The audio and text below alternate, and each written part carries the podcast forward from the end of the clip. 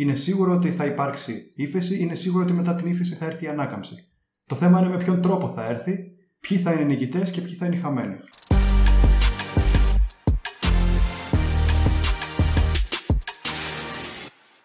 Γεια σας και καλώς ήρθατε σε ένα ακόμα Business Talks. Είμαι ο Δημήτρης και όπως πάντα έχω δίπλα μου τον Χάρη και τον Άλεξ. Καλησπέρα. Καλησπέρα.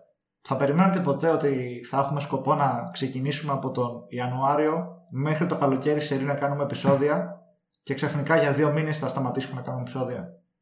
Η αλήθεια είναι πως όχι, δεν το περιμέναμε. Αλλά αυτό είναι και το νόημα, έτσι. Κάποια πράγματα δεν μπορείς να τα προγραμματίσεις, σου έρχονται αλλιώς. Και νομίζω πως όλος ο κόσμος έχει περάσει κάτι αντίστοιχο με εμάς.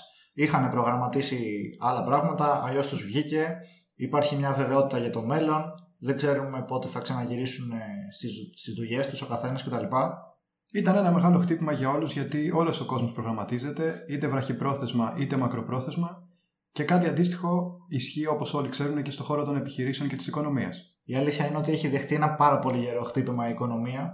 Και όταν λέμε οικονομία, εννοούμε ε, εννοείται ότι μαζί με τις επιχειρήσεις πάνε και οι ιδιώτες, γιατί όλα αυτά αποτελούν ένα κύκλο. Και δεν νομίζω να μείνει κανείς έκπληκτος όταν ε, πούμε ότι τουλάχιστον τον επόμενο χρόνο ή ακόμα και 2-3 χρόνια σε κάποιες χώρες θα ακολουθήσει μεγάλη ύφεση και γενικά τα ποσοστά ανεργίας θα είναι πάνω από το φυσιολογικό. Ήδη έχει αρχίσει να αυξάνεται η ενεργεία πάρα πολύ σε όλες τις χώρες και ιδιαίτερα στην Αμερική, που πριν από μερικούς μήνες είχε πετύχει ιστορικό χαμηλό στην ανεργία σε όλη την ιστορία και τώρα έχει εκτιναχθεί εκεί πέρα η ενεργεία στα ύψη. Τώρα έχει μειωθεί ελάχιστα όσο περνάει ο καιρός, δηλαδή μειώνεται από εκείνο το μπαμ που έχει γίνει, αλλά παραμένει σε πολύ ψηλά επίπεδα από ό,τι συνηθίζει να έχει η Αμερική, ας πούμε. Είναι λογικό να υπάρχουν αυτή τη στιγμή αυξομοιώσεις. Γενικά υπάρχει πολύ μεγάλη αστάθεια στις οικονομίες παγκοσμίως. Και υπάρχει και μια αλλαγή στον τρόπο που γίνεται η οικονομική πολιτική. Πλέον οι κυβερνήσεις θέτουν στο επίκεντρο το να σωθούν ανθρώπινες ζωές και στο πλάνο για την επόμενη μέρα υπάρχει η διάσωση τόσο πολιτών όσο και επιχειρήσεων. Για να γίνει αυτό χρησιμοποιούν μέσα όπως είναι για παράδειγμα η εκτύπωση χρήματος, το οποίο μοιράζεται είτε στι επιχειρήσεις είτε στους πολίτες και αυτό δημιουργεί δύο αντικρουόμενες απόψεις. Τουλάχιστον ε, νομίζω αξίζει να σταθούμε λίγο όσον αφορά το bailout. Ε, για όσους δεν ξέρουν, η ορολογία του bailout είναι αυτό ακριβώς που είπε ο Χάρης ότι ε, μια κυβέρνηση αποφασίζει με την τράπεζα της χώρας να, να τυπώσει χρήματα και μετά να τα δώσει σε κάποιον συγκεκριμένο φορέα. Για παράδειγμα, στην Αμερική, επειδή υπάρχει τεράστιος κίνδυνος να πτωχεύσουν οι αεροπορικές εταιρείες, είχε τυπώσει η Fed ένα τεράστιο ποσό κοντά στα 600 δις για να τα διαθέσουν σαν ε, πακέτο διάσωσης σε οποιαδήποτε αεροπορική πάει να πτωχεύσει. Αυτό φυσικά έχει πάρα πολλά debate διότι η τύπωση χρήματος αυξάνει τον πληθωρισμό. Άμα δεν γνωρίζετε τι είναι ο πληθωρισμός, υπάρχει ένα άρθρο στο Business Review που μπορείτε να διαβάσετε την ορολογία. Ε, με πολύ απλά λόγια είναι η υποτίμηση του νομίσματος της κάθε χώρας και υπάρχουν πάρα πολλά debate γύρω από αυτό το θέμα για το αν θα έπρεπε να, τυπών, να τυπώνεται χρήμα για να σωθούν κάποιες επιχειρήσεις και αν θα έπρεπε να αφήσει το κράτος αυτές τις επιχειρήσεις να πτωχεύσουν, αφού αυτή ήταν η πορεία τους τέλος πάντων, με το κόστος που θα έχει στην οικονομία το να καταρρεύσει μια μεγάλη επιχείρηση και να μείνουν πολλοί εργαζόμενοι ταυτόχρονα άνεργοι. Ο αντίλογος σε αυτή την άποψη, βέβαια, είναι ότι σε περίοδους ύφεσης δημιουργείται αποπληθωρισμός, οπότε δεν είναι κακό να τυπώσεις χρήμα και μάλιστα είναι και αναγκαίο σε περιπτώσεις που μιλάμε για μεγάλες επιχειρήσεις οι οποίες θα αφήσουν άνεργο πολύ κόσμο και στην περίπτωση των αεροπορικών, επειδή ένα τεράστιο φάσμα της οικονομίας βασίζεται στις μεταφορές και τις μετακινήσεις, θα δημιουργηθεί τεράστιο πρόβλημα σε περίπτωση που υπάρχουν συνεχόμενες πτωχεύσεις αεροπορικών. Και το ίδιο ισχύει βέβαια και για άλλους κλάδους και για άλλες επιχειρήσεις. Επομένως, οι κυβερνήσεις με αυτόν τον τρόπο θέλουν να δώσουν μια όθηση στην οικονομία και την κοινωνία σε σύνολο να επανεκκινηθούν γιατί υπάρχει μια έλλειψη ρευστότητας, υπάρχει κίνδυνος πτωχεύσεων και τα χρήματα είναι αναγκαία για να συνεχίσει να λειτουργεί η οικονομία. Με το κάθε κόστος που μπορεί να έχει αυτό μελλοντικά για την κάθε οικονομία που το κάνει αυτό έτσι, γιατί σίγουρα θα τα βρουν μπροστά τους, τουλάχιστον να πούμε ότι είναι ένα αναγκαίο κακό και πρέπει να γίνει για να μην χειροτερεύσουν τα πράγματα. Πάντα υπάρχει ένα αναγκαίο κακό που πρέπει να γίνει, ειδικότερα σε τέτοιες περιόδους κρίσης. Υπάρχουν πολλοί οι οποίοι θα χάσουν δυστυχώς, αλλά για όλα υπάρχουν δύο όψεις και εμείς πάντα θέλουμε να κοιτάμε τα πράγματα και από την αισιόδοξη πλευρά. Οπότε, όπως όλοι ξέρουν, οι κρίσεις γεννούν και ευκαιρίες. Και δεν είναι μια συνηθισμένη κρίση. Όχι, είναι... εδώ. και εγώ εδώ είμαι. Προσαρμόζομαι. Ε, δεν είναι μια συνηθισμένη κρίση. Είναι ίσως η πρώτη φορά στη σύγχρονη ιστορία που είναι ταυτόχρονα μια οικονομική και υγειονομική κρίση. Άρα είναι φυσιολογικό πολλές κυβερνήσεις να μην ξέρουν πώς να αντιδράσουν και τα αποτελέσματα των αποφάσεων. Αυτά πρέπει να είναι τώρα τα ευχάριστα νέα. Όχι, θα σου Αυτή πω. είναι η αισιοδόξη. Έλα, στο Και ουσιαστικά οι αποφάσει που παίρνουν τώρα θα φανεί μα- μακροπρόθεσμα αν θα βγουν σωστές ή όχι, κάποιες αυτές τουλάχιστον. Ε, και εννοείται ότι το ίδιο ισχύει και για τις επιχειρήσεις και για τους επιχειρηματίες. Πρέπει να αυτοσχεδιάσουν ίσως, είναι κάτι πολύ πρωτόγνωρο, και να προσαρμοστούν σε νέα δεδομένα. Και σε πολλές επιχειρήσεις έχει γίνει καλό αυτό. Κυρίως στις μεγαλύτερες. Δηλαδή, κάτι που είναι δεδομένο είναι ότι οι επιχειρήσεις που είναι πιο μεγάλες, τα πιο μεγάλα brands, ε, αυξάνουν την κεφαλαιοποίησή τους, ενώ οι μικρομεσαίες επιχειρήσεις είναι αυτές που αντιμετωπίζουν τα περισσότερα προβλήματα. Εξαρτάται και από τη φύση της επιχείρησης. Και εξαρτάται και από τον κλάδο. Αυτό που έχω παρατηρήσει είναι ότι κυρίως όσες ήταν ήδη σε ένα καλό επίπεδο όσον αφορά το e-commerce και το ηλεκτρονικό εμπόριο, είναι αυτές που πράγματι έχουν πάει και καλύτερα. Όλοι μπορούμε να καταλάβουμε γιατί. Και νομίζω όσες έχουν επηρεαστεί πάρα πολύ, είναι μια καλή ευκαιρία για να καταλάβουν πως ήρθε η στιγμή να κάνουν τη στροφή και να επενδύσουν χρήματα πιο πολύ στον, στην online επιχειρηματικότητα, είτε στο να κάνουν ένα e-shop, είτε να δώσουν έμφαση στα social media περισσότερο, γιατί κάποιες επιχειρήσεις δεν επένδυαν τίποτα, ούτε ευρώ, στο online κομμάτι. Και τώρα πιστεύω ότι υπάρχουν δύο κατηγορίες, είτε αυτές που θα το καταλάβουν και θα αρχίσουν να επενδύουν, είτε αυτές που δεν θα εκμεταλλευτούν την κατάσταση και δεν τις βλέπω και πολύ καλά για το μέλλον. Και φυσικά υπάρχουν και επιχειρήσεις που δεν χρειάστηκε να κάνουν ε, κάτι παραπάνω, αλλά λόγω της φύσης τους ο κορονοϊός τους επέτρεψε να αναπτυχθούν. Όπως είναι εργαλεία τηλεδιάσκεψης και τηλεργασία, για παράδειγμα το Zoom, το Microsoft Teams ε, και η Facebook έβαλε το Messenger Rooms τώρα. Σωστά, έκανε και αυτή το βήμα. Ε, πάντως πολλές από αυτές τις επιχειρήσεις νομίζω ότι ενώ εδώ και καιρό πολύ συζητάμε ρε παιδί μου για το πώς θα δουλεύουν οι άνθρωποι στο μέλλον, πώς θα είναι σε 5-10 χρόνια από τώρα, αν θα έχουμε ακόμα ε, γραφεία ή αν όλοι οι υπάλληλοι θα δουλεύουν πιο πολύ από το σπίτι. Υπήρχε γενικά αυτή η κουβέντα για το πότε θα γίνει αυτό, το ότι θα γίνει το ξέραμε.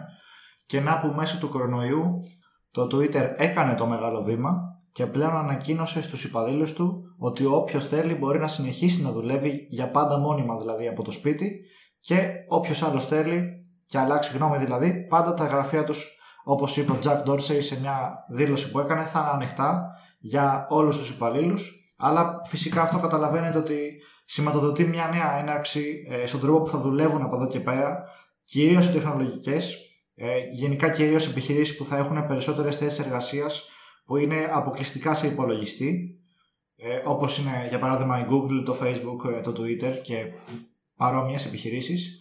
Και πιστεύω πως αρκετοί θα ακολουθήσουν την πορεία αυτή του Twitter, θα μονιμοποιήσουν δηλαδή την εργασία των υπαλλήλων τους από το σπίτι.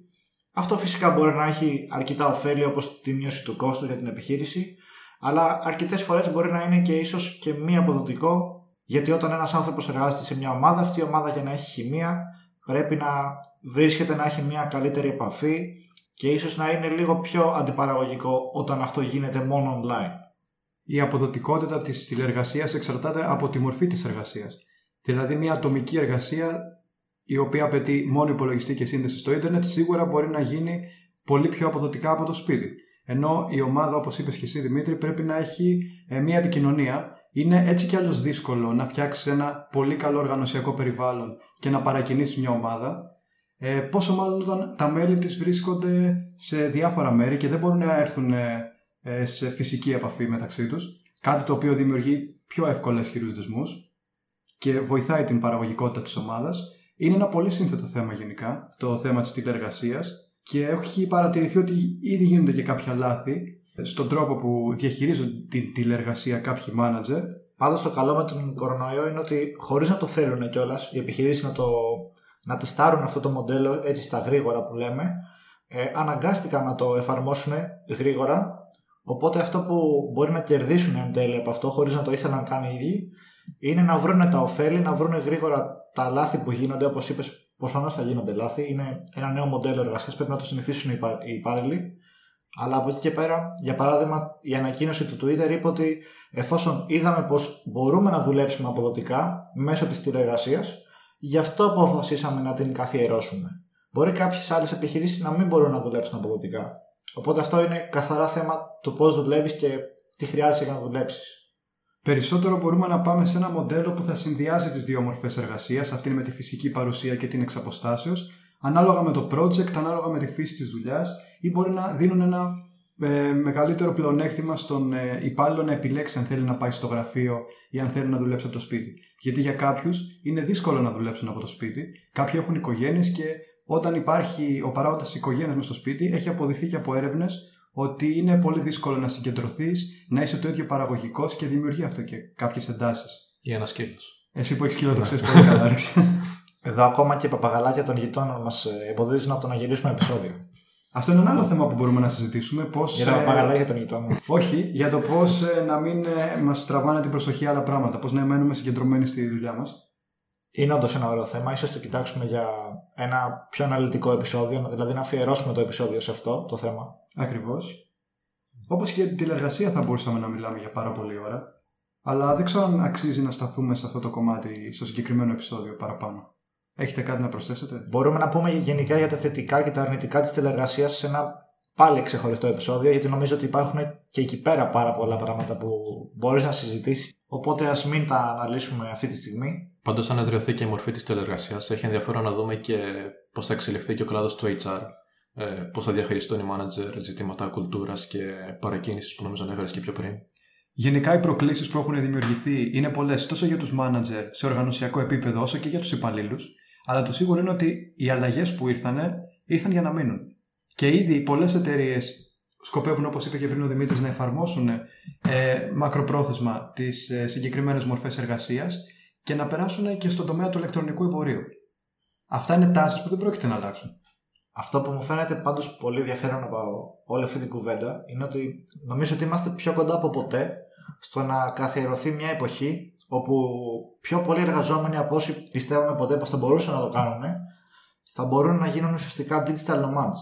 Δηλαδή να δουλεύουν από οποιοδήποτε μέρος του κόσμου μόνο με τη χρήση του προσωπικού τους υπολογιστή το οποίο ε, αποτελεί ένα, να το πω όνειρο, να το πω έντονη επιθυμία ε, πάρα πολλών ανθρώπων που συγκεκριμένα λένε ότι θέλω να, να εργάζομαι και να ταξιδεύω παράλληλα. Τώρα πλέον αν ε, όντως καθιερωθεί αυτό το μοντέλο εργασίας και σε περισσότερες επιχειρήσεις, θα έχει πράγματι δηλαδή τη δυνατότητα ένας τεχνικός π.χ. το Twitter να μπορεί να ταξιδέψει σε οποιοδήποτε μέρος επιθυμεί, οποιοδήποτε στιγμή ε, του έτους, χωρίς να τον ενδιαφέρει, ας πούμε, ότι Α, Δευτέρα Παρασκευή έχω δουλειά, οπότε θα έχω ελεύθερο το Σαββατοκύριακο, θα υπάρχει ένα πιο χαλαρό ωράριο όσον αφορά το που θα βρίσκεσαι. Αυτό βέβαια είναι πολύ πιο εύκολο όταν είσαι freelancer, γιατί όταν δουλεύεις ε, κάτω από έναν manager, ε, τότε μπορεί να δημιουργήσει προβλήματα στο διαχωρισμό της ε, προσωπικής από την εργασιακή ζωή. Μπορεί να νομίζουν οι υπόλοιποι ότι είσαι διαθέσιμος 24-7. Μπορεί να υπάρχουν προβλήματα με την επικοινωνία λόγω ζώνης ώρας. Όλα αυτά θα είναι προκλήσεις που θα πρέπει να αντιμετωπιστούν. Και θα έχει ενδιαφέρον να δούμε πώς θα ανταποκριθούν οι επιχειρήσεις και οι managers σε όλο αυτό το νέο περιβάλλον. Πάντως, λογικά θα υπάρχουν και εκεί πέρα κάποιες ζώνες ώρας με την έννοια ότι από τότε μέχρι τότε θα σε χρειάζομαι και λογικά δεν θα επικοινωνήσω μαζί σου μετά. Δηλαδή δεν, έχει σημασία το ότι θα είσαι διαθέσιμος επειδή έτσι κι αλλιώς είσαι στον υπολογιστή. Ξέρεις, ε, ελπίζω δηλαδή να, να μείνει αυτό το ας πούμε 8 ώρο, 10 ώρο, 12 ώρο ανάλογα στην επιχείρηση. Γενικά όπως είπαμε και πριν όλα τα θέματα έχουν δύο όψεις την ε, θετική και την αρνητική. Σημασία έχει να εστιάζουμε στη θετική για να παίρνουμε κίνητρο και να είμαστε ικανοποιημένοι και να εστιάζουμε στην αρνητική ώστε να προσπαθούμε να διορθώσουμε όλα αυτά τα λάθη που γίνονται και με αυτόν τον τρόπο να γινόμαστε καλύτεροι. Οπότε με αυτόν τον τρόπο σκέψης δεν χρειάζεται να δούμε αυτή την κρίση ως κάτι απειλητικό. Υπάρχουν πολλές ευκαιρίες που μπορούμε να βρούμε μέσα από αυτήν. Και μάλιστα σύμφωνα και με τον συγγραφέα του βιβλίου ε, The Lean Startup, που είναι ένα από τα πιο διάσημα βιβλία για κάποιον που θέλει να ξεκινήσει κάτι δικό του, αυτή είναι ίσως και η κατάλληλη εποχή για να ξεκινήσεις μια επιχείρηση. Εντάξει, βέβαια παίζουν πολλοί παράγοντες ρόλο, αλλά αυτό επικεντρώνεται σε τρεις συγκεκριμένους λόγους για τους οποίους αυτή είναι η ιδανική περίοδος. Το πιο βασικό έχει να κάνει με την αλλαγή. Ότι σε τέτοιες περιόδους ο κόσμος διψάει για αλλαγή και είναι πιο δεκτικό στην αλλαγή. Το είδαμε κιόλας στον τρόπο με τον οποίο πολλοί άνθρωποι ε, ενσωμάτωσαν πολύ γρήγορα αυτές τις ε, νέες τεχνολογίες και τον νέο τρόπο ζωής. Οπότε σε τέτοιες περιόδους που ο κόσμος διψάει για αλλαγή, αν εσύ μπορείς να τη φέρεις, έχεις τους καταναλωτές με το μέρος. Και φυσικά στα πιο τεχνικά είναι πιο οικονομικοί οι πόροι για να παράξεις. Είναι χαρακτηριστικό ότι κάποιες από τις μεγαλύτερες εταιρείες, όπως είναι η General Motors, η IBM, η Disney, η Toyota, ιδρύθηκαν σε περίοδους κρίσης. Είναι γνωστό πως πολλοί επιχειρηματίες εκμεταλλεύονται μια κρίση και κάποιες συγκεκριμένες συνθήκες για να κάνουν ίσως ε, είτε πιο εύκολο, είτε πιο απλό, είτε πιο γρήγορο το έργο τους. Γιατί προφανώς δεν είναι κάθε κρίση ε, επιζήμια για όλους. Πάντα υπάρχουν άνθρωποι και επιχειρήσεις που είναι ζημιογόνες. Και πολλές επιχειρήσεις κιόλας ε, είχαν αναπτυχθεί στην Ελλάδα την περίοδο που υπήρχε εδώ πέρα μια τεράστια κρίση. Ακριβώς. Δημιουργούνται προβλήματα, δημιουργούνται και ευκαιρίες. Δυστυχώς υπάρχουν χαμένοι, ευτυχώς υπάρχουν κερδισμένοι. Το θέμα είναι ο καθένας σε ποια πλευρά θα είναι. Είναι σίγουρο ότι θα υπάρξει ύφεση, είναι σίγουρο ότι μετά την ύφεση θα έρθει η ανάκαμψη. Το θέμα είναι με ποιον τρόπο θα έρθει, ποιοι θα είναι νικητές και ποιοι θα είναι οι χαμένοι. Αλλά στην τελική, αν το πάρουμε και σαν ένα overall όλης της οικονομίας, αυτό δεν γινόταν και πάντα. Πάντα δεν υπήρχαν κάποιοι που σε μια ύφεση έτρωγαν τα μούτρα τους, κάποιοι άλλοι από την ύφεση έβγαιναν ακόμα πιο κερδισμένοι, δηλαδή η ύφεση τους έδινε μια όθηση γιατί εκμεταλλευόντουσαν κατάλληλα τις όποιες ευκαιρίες υπήρχαν. Αυτό που πρέπει να κρατήσουμε από την ε, φετινή ύφεση και κάτι που πολλές επιχειρήσεις ήδη εφαρμόζουν είναι το να δείξει η επιχείρηση μια αλληλεγγύη προς τον πολίτη και προς τον καταναλωτή και να, χτίσει, να κοιτάει να χτίσει μακροπρόθεσμες σχέσεις μαζί του, να μην τον κοιτάει σαν ένα απλό νούμερο και σαν ένα απλό στατιστικό, γιατί στο τέλος της ημέρας το brand είναι αυτό που θα μείνει και είναι και αυτό που θα κρατήσει τους περισσότερους πελάτες κοντά σου στην περίοδο της ύφεσης και στις δύσκολες στιγμές. Και σε αυτές τις δύσκολες στιγμές είναι μια πολύ καλή ευκαιρία οι επιχειρήσεις να αναδιαμορφώσουν τον τρόπο που βλέπουν κάποια πράγματα. Το ένα από αυτά είναι, όπως είπες πολύ σωστά, το brand, να χτίσουν ένα ισχυρότερο brand. Το δεύτερο έχει να κάνει με την ψηφιακή μετάβαση, να ασχοληθούν περισσότερο με την εικόνα τους ε, στο διαδίκτυο, στα μέσα κοινωνικής δικτύωσης και στο κομμάτι του e-commerce. Άλλη μια ευκαιρία έχει να κάνει με την εταιρική κοινωνική ευθύνη, να δείξουν περισσότερη ευαισθησία στους πολίτες και στην κοινωνία που δραστηριοποιούνται. Έτσι κι αλλιώς αυτό είναι μια τάση που ήδη είχε ξεκινήσει να γίνεται και τώρα είναι μια πολύ καλή ευκαιρία να συνεχιστεί και φυσικά μέσω και των νέων ε, μορφών εργασίας να αναδιαμορφώσουν λίγο την οργανωσιακή κουλτούρα τους, να γίνουν πιο φιλικές προς τους εργαζομένους και αυτό θα έχει ως αποτέλεσμα να γίνουν και πιο παραγωγικές. Νομίζω έκανες μια πάρα πολύ καλή σύνοψη. Σχεδόν όλο το επεισόδιο βασικά έκανες τη σύνοψη. Ε, όπως είπαμε και πριν, πρέπει πάντα, ακόμα και σε μια δύσκολη περίοδο, σε μια κρίση, να κοιτάμε πάντα και τα θετικά και πώς μπορούμε να βελτιώσουμε τον εαυτό μας ή την επιχείρησή μας και γενικά πρέπει να, να είμαστε δεκτικοί στην αλλαγή και να κάνουμε γρήγορες κινήσεις, να παίρνουμε γρήγορες αποφάσεις. Αυτό ήταν το σημερινό Business Talks. Μέχρι το επόμενο επεισόδιο να είστε όλοι καλά, να προσέχετε τον εαυτό σας και να κυνηγάτε τα όνειρά σας. Αλλά παραμένει σε πάρα πολλά... Πολύ... πολύ...